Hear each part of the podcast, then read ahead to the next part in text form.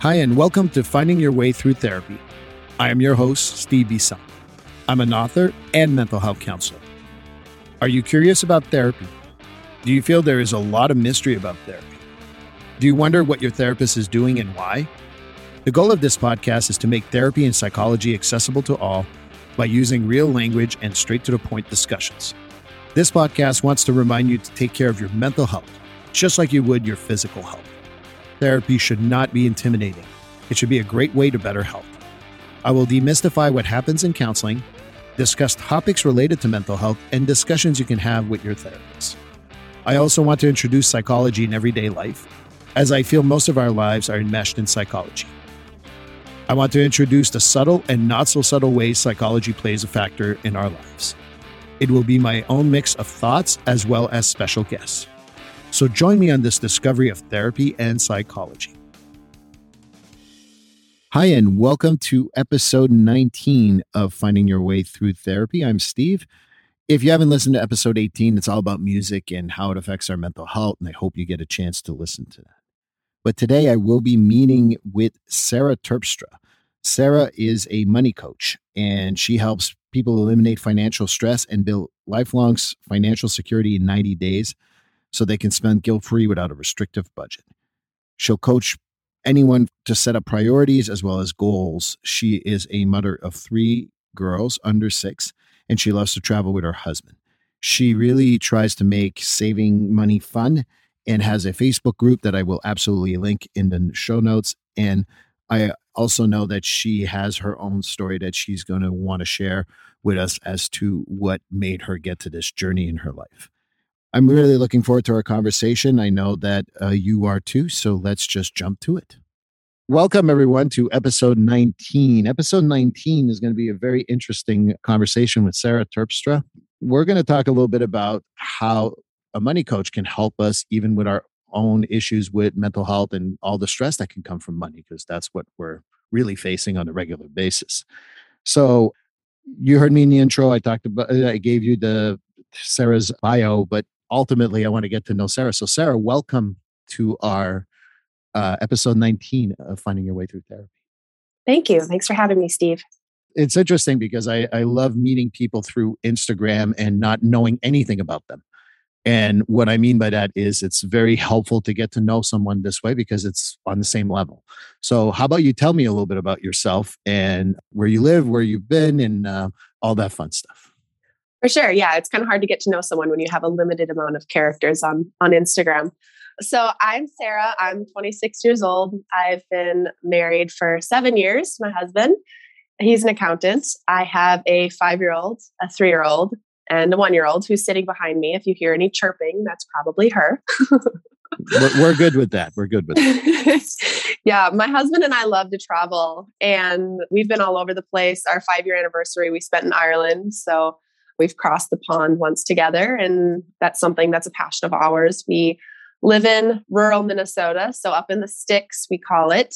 We like to go hiking and spend a lot of times by a lake and on the water and that's something that we we very much enjoy. So water's your thing. Well i'm a cancer so water is definitely my thing. In your travels have you have you found yourself to get closer to your husband? You enjoy the travels with your husband? Because sometimes that can be a headache for some people we do no my husband and i love to spend time together he actually he works less than a mile from our house so oftentimes during the week he'll come home on his lunch break and so we can have lunch together and we went on our first trip together. We went on a road trip to California from Minnesota after we'd been dating for about six months. And, and before we went on that, it was kind of, I was told by my family, like, this will probably make or break you. Like, if you can handle a road trip cross country with a man, you can probably handle anything that comes your way together. so, after five years of marriage, I guess it worked out. yes, seven actually. Seven. Wow, seven years together. Okay. Well, I'm I'm happy that it worked out for you. And rural Minnesota, how is that living there? Because I, I lived in rural Vermont. I'm sure it's a very different animal to live in rural Minnesota though. Yeah, well, you know, in the wintertime, we're pretty much locked in our houses for about two weeks. Last year, we had a, a, a winter vortex come down from the Arctic in Canada. So it was 30 to 40 below zero for about two weeks. So you don't want to leave your house for more than two minutes at a time or you'll get frostbite. See, and it, I'm from Montreal, and most people think that that's what happens in Montreal most of the time. like, mm-hmm. no, that's Minnesota. That's Saskatchewan. Blame Saskatchewan, and we don't do anything like that in Montreal. We're very tempered. We have those fr- those freezing days here and there, but we're much more temperate. So, yes, I, I always like when they they talk about the Arctic vortex. They recently changed it. It used to be the Canadian vortex, and I'm like, why blame Canada for everything? yes.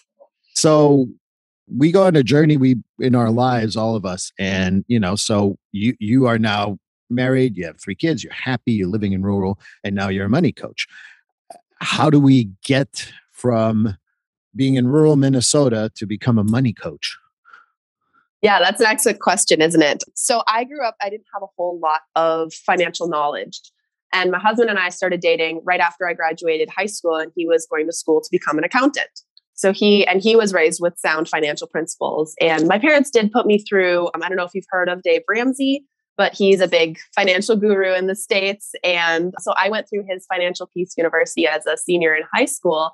And the thing that really stuck out to me was living a debt free life and not being indebted to anyone so when I went off to college, I was determined that I was going to at least spend my first year and not be in any debt by the end of my first year of college. So then my husband and I started dating at that time. And he had, well, after, and so we dated for a year and then we got married. And after we were married, my history growing up with money started to come out in my behaviors. I was continuing to spend money even when we weren't working because we were in college. And after my husband got a job, he said, you know, since you do the majority of the spending, you know, my husband's a saver and I was the spender. And he said, since you do the majority of the spending, I think it would be good for you just to look at, at, at our expenses and the money comes in and maybe try to keep try to keep track of that. So just, you know, an encouraging nudge in the direction, not outright saying, hey, stop spending my money, but general nudge in that direction. So I did. And once I started building that awareness and writing things down, like, hey, we spent this much money on groceries, we spent this much money on going out to eat, maybe we have some room to cut corners in that regard. And that's kind of sparked some, it sparked something in me. I started to grow this obsession. I was in my sophomore year of college at that point. So from that point forward, I took every accounting course that my school offered. I took every personal finance course. I was taking business. So I ended up with a four year degree from the University of Minnesota Morris, which is another, it's a very academic uh, university that's, you know, kind of on a cow farm. And so you'll be out at one of the at one of the sports arenas and all you can smell is cow. And it's amazing how how academic that that place was. I I very much enjoyed it. And from there I started to dabble in entrepreneurialism after we had my my oldest, my first daughter, because I wanted more out of life. I wanted more than just living to pay bills, living to pay childcare expenses, living to pay daycare. And so I really became a money coach because I wanted to be financially free. I wanted to give my kids a life that I didn't have. And I wanted to, and after I achieved some financial freedom, I wanted to share that with people because it's like there's this whole other world out there that people don't even know of because they're so used to having a car payment and a house payment and they're so used to having a phone payment every month and once i had been on the other side of that veil and that veil was lifted it was just like there is so much more to life than paying your bills every month well i think that that's a hard lesson for a whole lot of people especially when you look at I would say the last 20 years where consumerism has become God. So, how do we convince someone that you only lift your depression for a short amount of time if you go buy that shirt? Yes, yes. I see retail therapy is a huge thing. It was something that I once subscribed to, but now it's it's more than than just spending money because what I found is that when you make when you earn a paycheck, you're trading your time for money, right? Your time and effort. And time is something that you have a limited amount of. You only have so much time in your life. And if you're trading that for a paycheck and then you go and take your paycheck and you just spend it on whatever sounds good in the moment, then you're basically trading your time and effort for nothing, for something that doesn't last, for something that is not a good investment. And when you can see that, you can be like, okay, I don't want to go spend $200 on makeup this month because, first of all, I already have makeup. And I would rather put that money towards investing for retirement or towards our next trip to Mexico. Well, I already hear like people like listening to this and going, what does she know? I need $200 of makeup. What is she talking about? So, how does someone really change that thought process? Because I'll never be a fashion model by any stretch of the imagination because t shirts last 10 years with me. Mm-hmm. But I know that that's just how I kind of grew up and it's normal.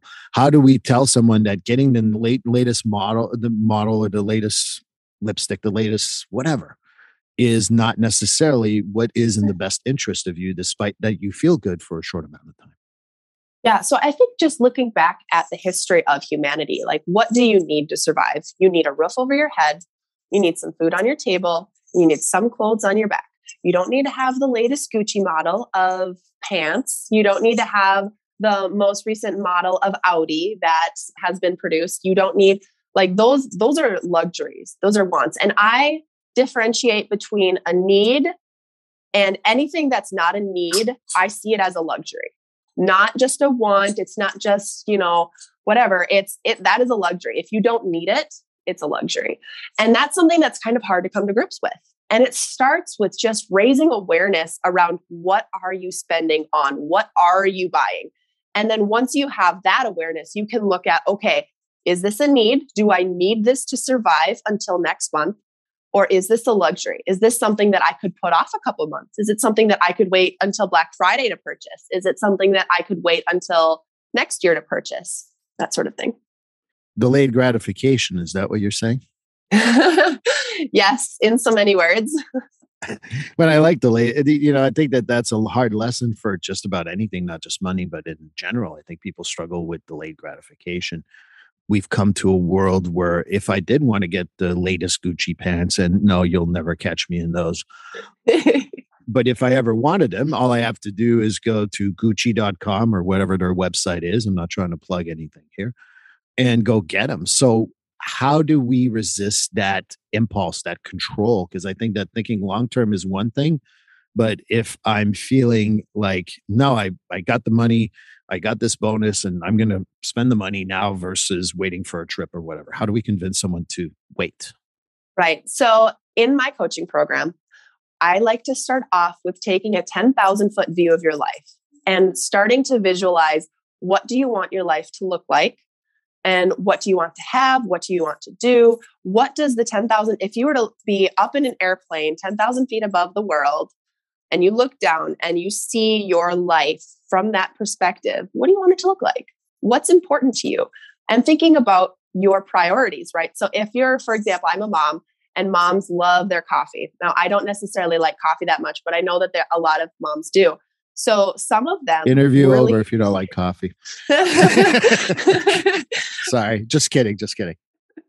For sure. So if going to Starbucks and getting a cup of coffee is that's important to you, you can find a way to prioritize that and to make room for that. And that's why a lot of money coaches they use budgets. I don't use a budget. I've used what I call a spending plan.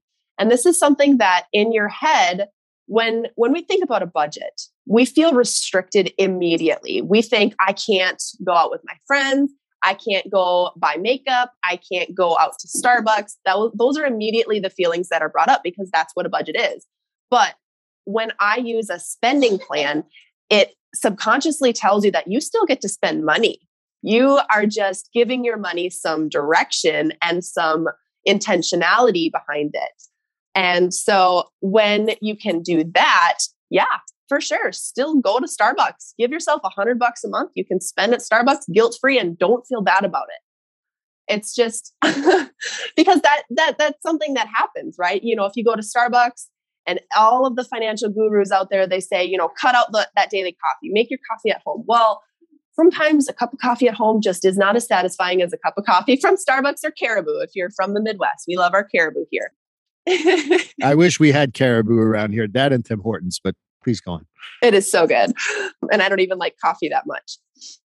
But yes, no, I get it. It's great. I, It's a good idea to think about a spending plan. I like that. And, you know, your idea of a 10,000 uh, feet view of your life. I like all that. Just want to remind everyone we're on uh, finding your way through therapy. I'm Steve. I'm sitting here with Sarah. We're talking about money. And I think that the next good question that I want to really bring up is I wonder if you can talk a little bit about how financial stress can affect people's mental health, because I think that that's one of the things that we are very much underestimating sometimes that uh, some of our actions is due to financial stress and affects our you know creates anxiety creates depression sometimes trauma for that matter. So can you speak a little bit about that? Sure. So i think that both financial stress affects your mental health and mental health also affects the stress that you have about your finances.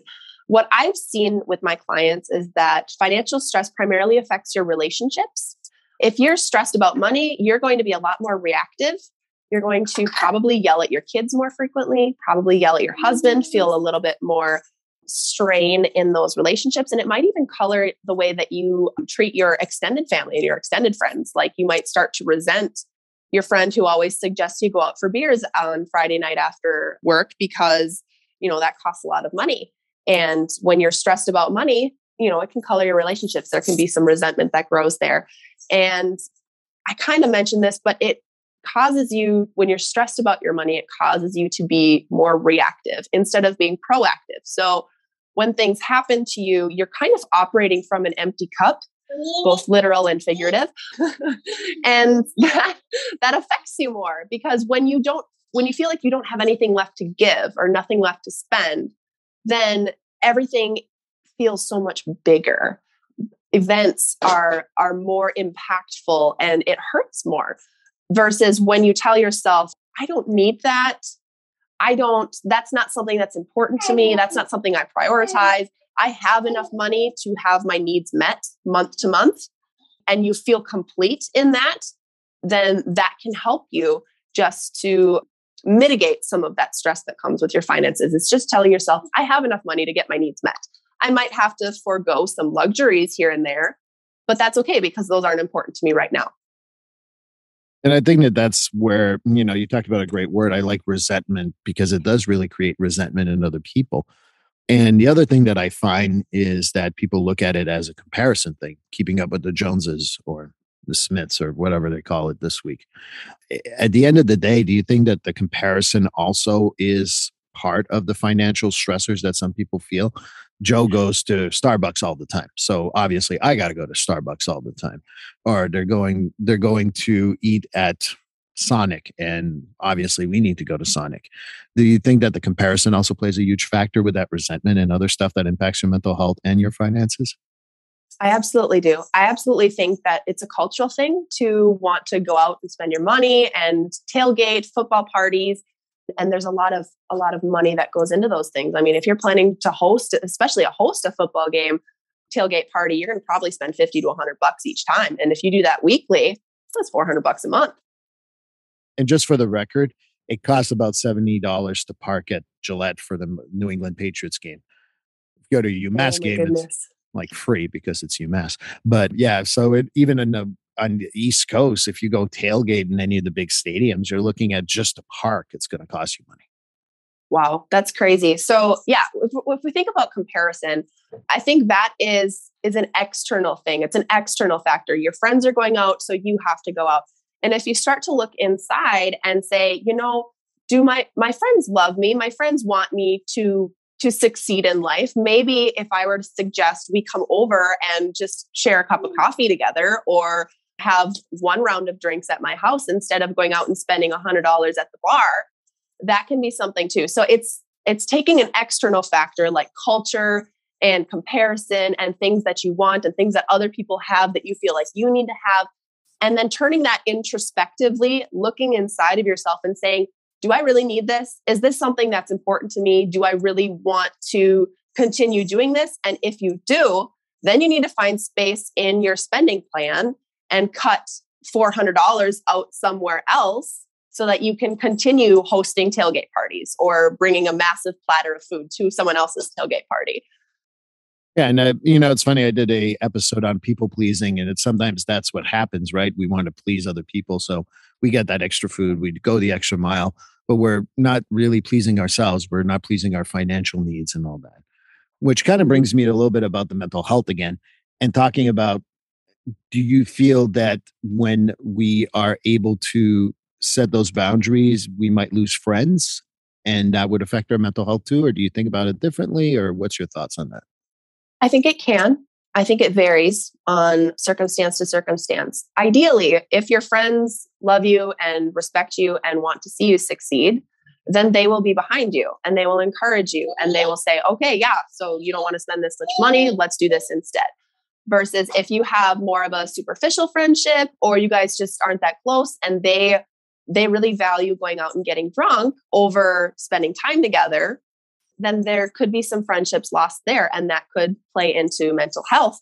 However, I will say that people are, on average, the average of the five people they spend the most time with.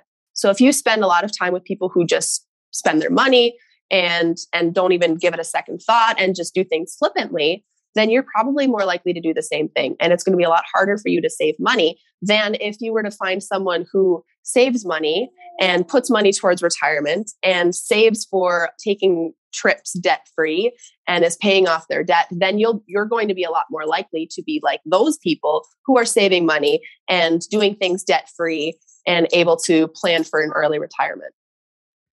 I really likened it to fear of not you know of others like basically saying well i'm going to set some boundaries or going to do things like that and it certainly is difficult when you're leading it through, towards fear versus just acceptance. And is there a way for people to feel empowered enough to communicate that to others? Because i think it's hard to talk about finances and we'll definitely get to the other part that i want to really relate to this which is our own mental health. I think that we struggle with i'm feeling tense i'm feeling anxious i'm feeling depressed or stuff like that. So do you think that we can overcome that fear by setting those boundaries with people or do you feel that there's ways that are more effective of doing that or things like that?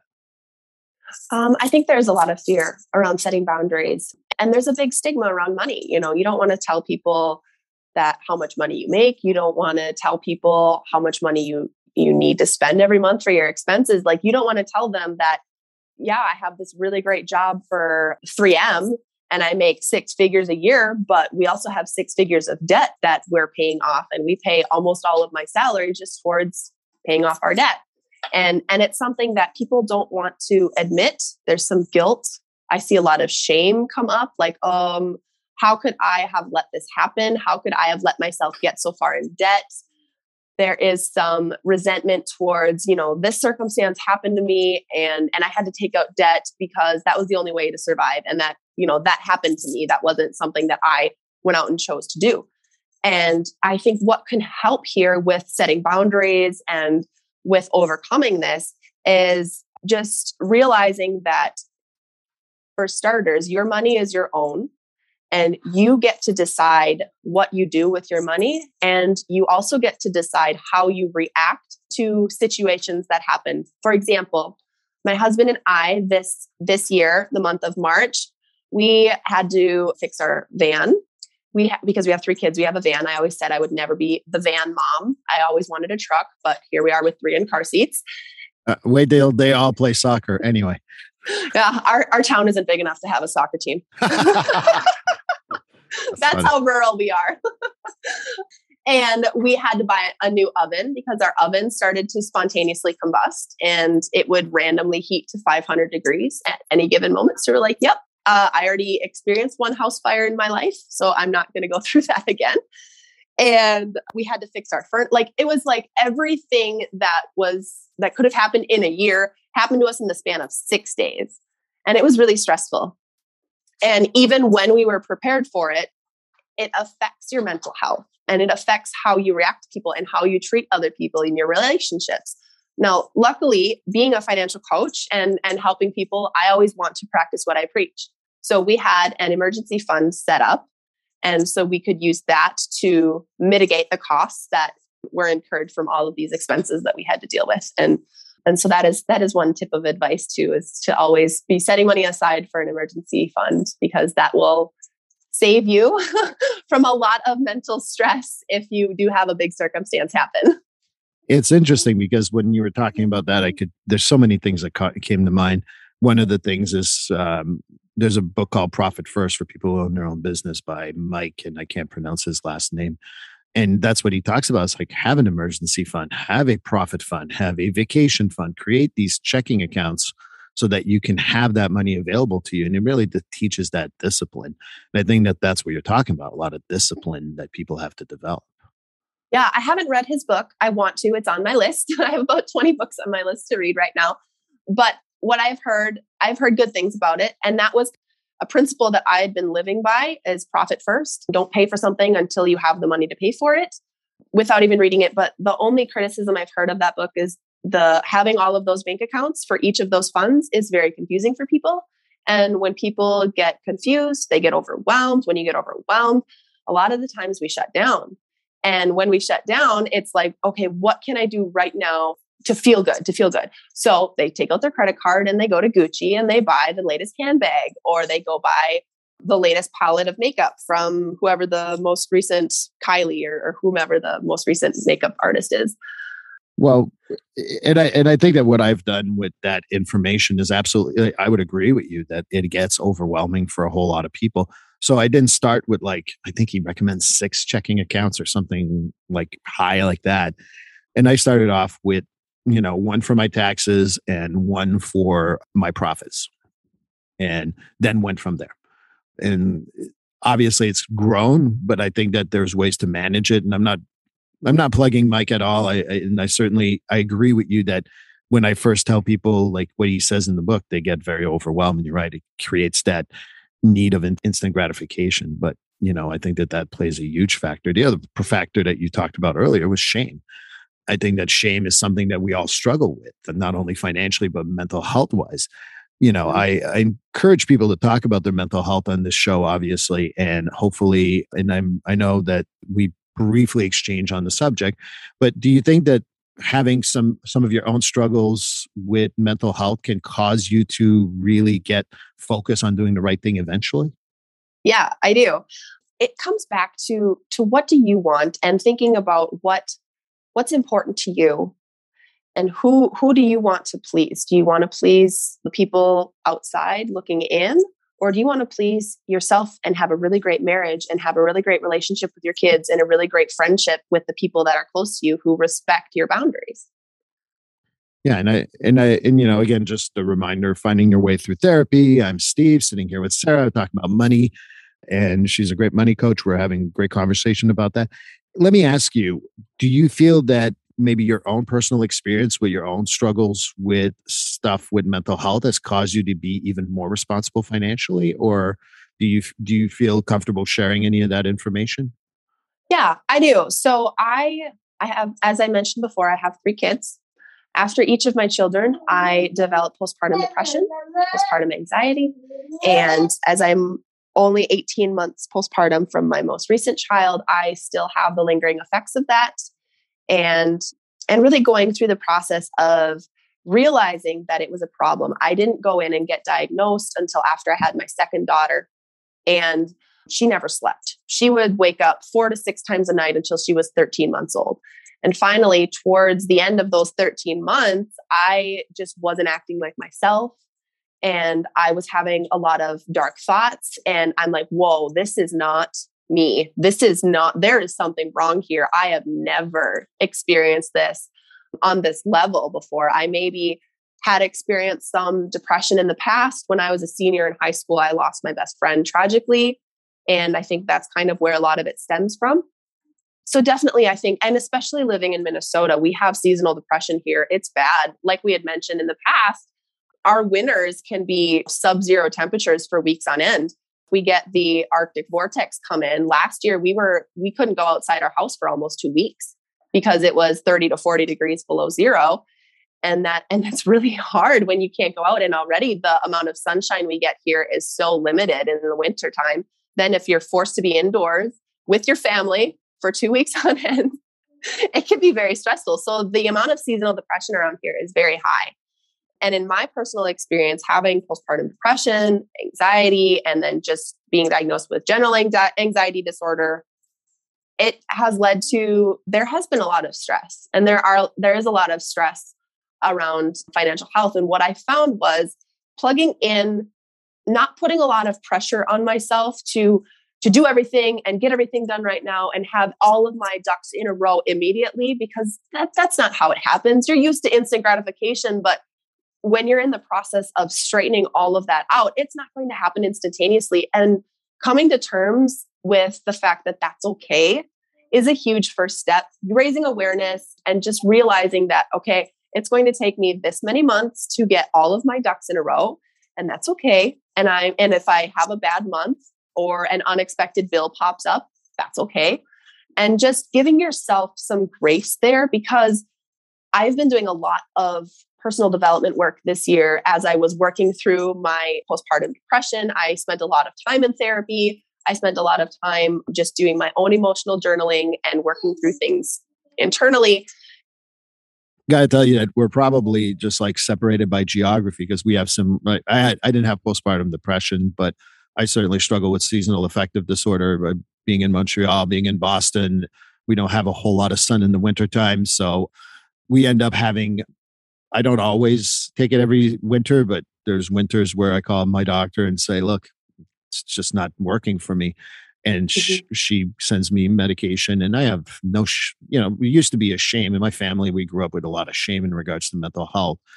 Mm-hmm. And nothing against them, it's just how it was. But I think they're learning to be okay getting the help for seasonal affective disorder, learning to go get help you know, I lost my best friend when I was 12. So I certainly relate to that part of the story. There's a lot of stuff. Like I said, we're just geographically separated because I can relate mm-hmm. so much to a lot of the stuff that you're talking about. When we have all that, we, and, and I don't know how your family was, how do we go out and say, look, I need that boost so that I can manage the rest of my life? And I think that that's hard to do. How do we encourage people to do so? Yeah. So my family is a lot, is very similar. I grew up with older parents in rural Minnesota. There wasn't a whole lot of like when I was growing up, it was oh that mental health stuff. That's just that's just city prop city people problems. It's that's not something that could affect us here. And then as I was in high school, my mom came down with depression because she was involved in a bullying situation from a coworker that was so bad that you know she just couldn't take it anymore and had to go in and seek help. And then when I when I was postpartum, it was something that it just kind of pops up. And I never expected that I would be, I was healthy, I was eating good, I work out every day, I try to go get sunshine outside. And it's like, it gets to the point where you can't out habit a chemical brain imbalance. And there's nothing wrong with that. And just coming to grips with that, like, because when I was growing up, it was, oh, just go get more sunshine, just go work out, you'll get all of those happy hormones working out doesn't always make me happy. yeah, I get it. and so I was doing all the things and I just got to the point where it's like, what am I doing wrong? I am doing all of the things. I just don't know what to do. And there was nothing wrong with going in and talking to your doctor and working with them and going to therapy was was a big help for me.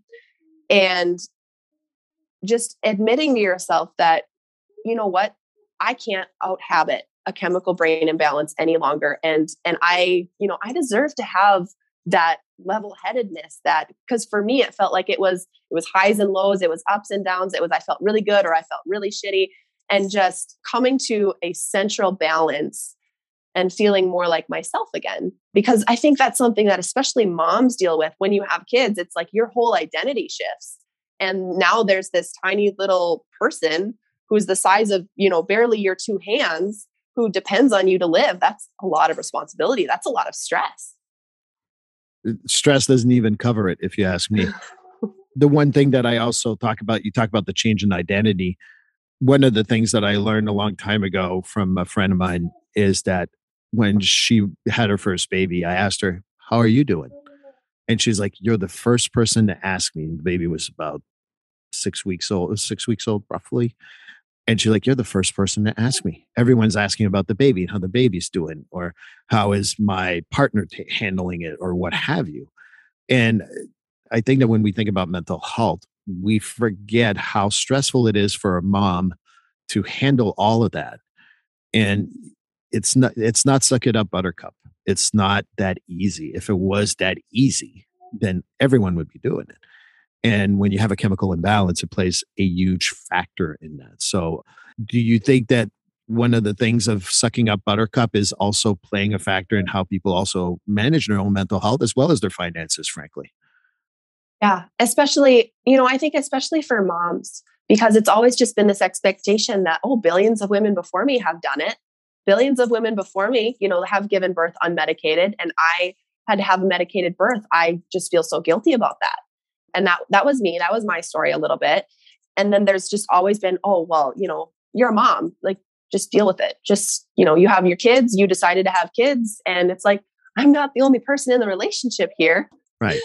So I like what you said because I always make a point whenever I'm whenever I'm chatting with a new mom, I always ask them how they're doing, how their recovery is because it is something that gets left behind. And when you're on especially a mental health journey, so often we say, "Oh, how are you doing?" And the answer is, "Oh, I'm fine." And then, how are you doing? Oh, I'm fine. I hate that. It drives me crazy. I want to know what is on your mind? What's in your soul right now? Like, what is laying heavy on your heart? I am here for you. I am supporting you. I want to help you if if you're, you know, going through something that's that's challenging and offer my support in any way that I can. And that's in my experience is not a super common perspective because I just think that people don't want to deal with other people's problems. And I think that there's something to be said there that that's part of why our culture is so hard why it's so hard for us who have mental health problems because we're not validated in them and we don't have that support that we need to overcome them in a, a tribe. You know they always talk about the mom tribe or the girl squad and it's like most people don't have that because we're so isolated in our own familial groups our own nuclear units that going leaving my house after 5 30 p.m are you crazy like i'm already in my jammy pants right i can't go out that late right it, it, you know I, I always liken to when people ask, how are you? A guy will say good when they're not doing good, and a woman will say fine when she's not fine. Mm-hmm. And I know it's a gender stereotype, it's not absolutely true. But one of the things that I've learned to do, even in my practice, Quebec, if you ask someone from where I'm from, if you ask someone how they're doing, you want an honest answer. And if they don't give you a, wrong, a right answer, you challenge them. You're like, no, no, tell me the truth. Yes, I'm an American citizen now, so I can say this very without shame that's what I kind of dislike about sometimes in American culture is like people ask, How are you? Good. How are you good? How are you fine? Fine, fine. And we need to learn how to be much more honest about that stuff. And I even model mm-hmm. it in my sessions. If my clients ask me how I'm doing, I never say good or fine unless I am good or fine. I actually mm-hmm. answer the questions. Uh, you know, my my uncle passed away a few weeks ago, one of my favorite uncles. And someone asked me, How are you doing? I said, frankly, really struggling because and people mm-hmm. like well you say that to your clients like it's not disclosure as much as modeling and we got to mm-hmm. model you talk about your mom tribe you talk about any tribe for that matter we need to learn how to model not to answer good unless we are good mm-hmm. and I, I really appreciate what you said i'm 100% behind that yeah and what we have here is we're minnesota nice we don't want to put our problems on other people's plates you just you want to be nice right, right? and that's kind of the the cultural expectation. But I challenge that, and I might not be quite as verbose as yourself in verbally challenging it but it's like no i really i really want to know. I really want to know like what how are you really doing right now? And half the time people just give me this deer in the headlights look like i don't know how to answer it aside from just saying that i'm fine or good. And i think that that's why like by having people like you doing it on a regular basis, we will get to that point. I don't know if it's going to be necessarily in our lifetime, but I think that even teaching our kids to be truthful about their emotions is really important. And the other thing I want to mention is when you know you have a baby, never mind that you're now outnumbered 3 to 2 in your household. Most people like don't understand that what you're doing for 8 to 12 hours and that's if the baby sleeps okay all you're doing is surviving. You're not, mm-hmm. you, know, you're, you're not looking at anything else but to survive those moments. And I certainly relate to the daughter not sleeping. My first daughter did not sleep a full night until 13 months in. So I certainly relate to, to that too. And I think that that's where we need to be more mindful of because again, how are you going to manage financial stress or your financial your finances period if you're so stressed and not having time to think about yourself or about your finances never mind just surviving and going on 2 hours sleep. Yeah it's it's definitely very hard. And and like you said you know how are you going to come up with an organization structure or a financial plan when you're surviving for so long of your so so much of your day? And and how can you do it in a way that adds to your cup like fills up your cup instead of continually emptying me emptying it out? Like my money is just one more thing one more iron in the fire one more thing i have to deal with. So in my in my money coaching i use the acronym simple for my framework. So it stands for a simplified intentional money plan to live empowered. And really it's just giving you it's not easy, but it's a simple way to organize your money, to clarify what you want, and to modify the behaviors that you have in a way that empowers you to live a life that you love, to be able to go to Starbucks, to be able to take a trip to Mexico, to be able to plan for your early retirement or whatever is important to you while still being able to enjoy the life that you have. And when you when you realize that you don't have to give up things that you love to get to where you ultimately want to be in life, I think that's a big revelation for people. And it helps to mitigate some of that stress that comes because they think when they when they're coming to work with me like they're not going to be able to spend any money, they're not going to be able to do anything fun. And when I when I tell them that no, we're going to what are your priorities? What do you want? What's important to you? Then it's just like all of that stress just goes away because they're like, I can still live a life that I can enjoy. I can make this happen long term. I can make this sustainable. And there's a lot of stress that comes off right away when, when they realize that. Just a reminder listening to Finding Your Way Through Therapy. I'm Steve Bisson, sitting here with Sarah Terpstra. We're talking about money, we're talking about mental health. And I think you make a good point. And what I really liked in what you just said, in my opinion, is that, you know, again, that whole instant gratification, all or nothing thinking that people have about money. Oh, I'm going to see a financial coach or I'm going to see a financial advisor. They're going to tell me to stop spending. I've I've met a lot of financial advisors in my life, and none of them have ever said to me, "No, you got to stop spending and eat ramen every night." They usually, I don't like the budget thing. I like the spending plan a whole lot better. I'll be perfectly honest, and definitely, hopefully, people will be contacting you in regards to a lot of that stuff but eh, as we kind of like wrap up here a little bit as we're we're getting close to the end i'd love to hear more about how people can maybe reach you and talk to you and what you can do for them and stuff like that. Yeah for sure. So currently i offer a 12 week money transformation program and it's designed to help you figure out what your simple life is and what your simple plan is and it, it offers clarity it offers organization and it gives you the behavior modification to be able to reach your goals and make it almost as easy as breathing because when you make something a habit then it's just like you just do it automatically and it's just automatic so saving money or putting money into retirement is just as easy as breathing at that point so i offer i have a, um, a facebook group called simply freedom with money coach sarah and that is where I spend the majority of my time during the week. I teach live trainings there, I answer questions. I do teach two live trainings a week. We do motivational, a motivational inspiration training, and then we do an actual money management, debt management, savings, spending, whatever the theme of the month is. Our theme for October is getting ready for the holidays. I love planning for the holidays and we love to to give gifts to people who are important to us and i think that especially when you're on a money journey, some stress comes out when you think about the holidays because you have to buy gifts for all of these people in your life and you want to make them important and you want to make it good. And there's sometimes this pressure, like you got to spend a certain amount of money to do that. In some families, sometimes there's, oh, I gotta, I gotta give a better gift than my brother, I gotta give a better gift than my sister. And there are ways to do that. If you can prepare early enough, you can make that happen without it being a big financial stressor if you build that into your plan, which is something that I do. Additionally, I have a website, moneycoachsarah.com, where you can interact with me there. Last month, I launched my first book. So, my whole life, I've wanted to be a writer. And so, last month, I created a ebook workbook bundle, and that's called Roadmap to 1K. So, that's really designed for people who have been stuck in the paycheck to paycheck living. They want to save money, but every month something happens where they just have to dig into the savings that they had set aside and it's starting to build real wealth. So that's roadmap to 1K.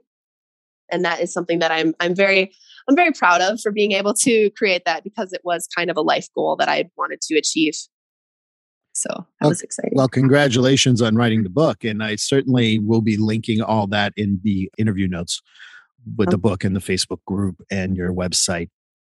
Lastly, I guess what I would like to ask you is I think that we can all make moves in mental health to just improve ourselves for one day. I think that we can do the same thing in pretty much every aspect of your life. If you had one, you know, without selling everything that you've already said, I don't want you to give the give it all away. But what would be the one thing people can do financially starting today to help themselves out? Well, one thing I like to, to again make things as easy as breathing. So if you set up an automatic savings, even if it's $25 a month, $25 a week, just to get you in the habit of saving money and making that something that that you can really start to build and start to grow and once you get aware of how much money you have left over at the end of each month you can increase that to $250 a month or $250 a week even and so i would say that you know just taking a small amount until you get comfortable with it, until it starts to feel like you're not restricting yourself and setting up some automatic savings in that regard.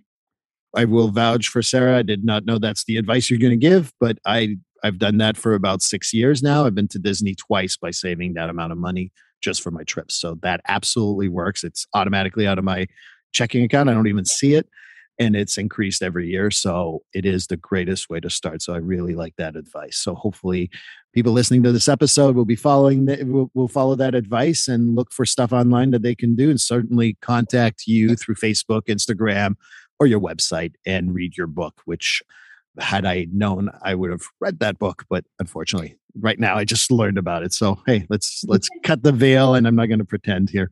yeah. So. Sarah, it's been wonderful to have you on. I can't tell you how yeah. much I appreciate it. Thank you so much for having me. I've really enjoyed our chat today. And I hope eventually maybe we'll we'll get back together talk because I think this is an important thing. Mental health and money are really related, in my opinion. So looking forward to talking to you again. I agree. So thank you and have have a great day. You too. Well, that's the end of episode 19. I want to thank Sarah Terpstra. This was an amazing interview. I really got to know her, really loved her journey and I ultimately really am thankful for her sharing some of the tricks right here on our podcast. And I hope that you guys go to her Facebook group. She answers there, I think, twice a week on Tuesdays and Thursdays. So I really encourage you to go there, as well as her program. And I will link that in the show notes. Really, truly enjoyed talking about how mental health and money can be related. And I also really liked her story, and it really was touching to me. So I hope you enjoyed it as much as I did episode 20, we will be talking about the difference between trauma and PTSD. So please join us for that episode. I also want to thank everyone who has liked, followed, or subscribed through all your favorite podcast providers. Please continue to do so. Please share it with others if you really truly enjoy it. And hey, do a review. That's always very good. And you can always join me on my social media accounts where I promote a lot of different things, including this podcast. And I'm at Steve Bisson LMHC on also social media. So I will see you for episode 20.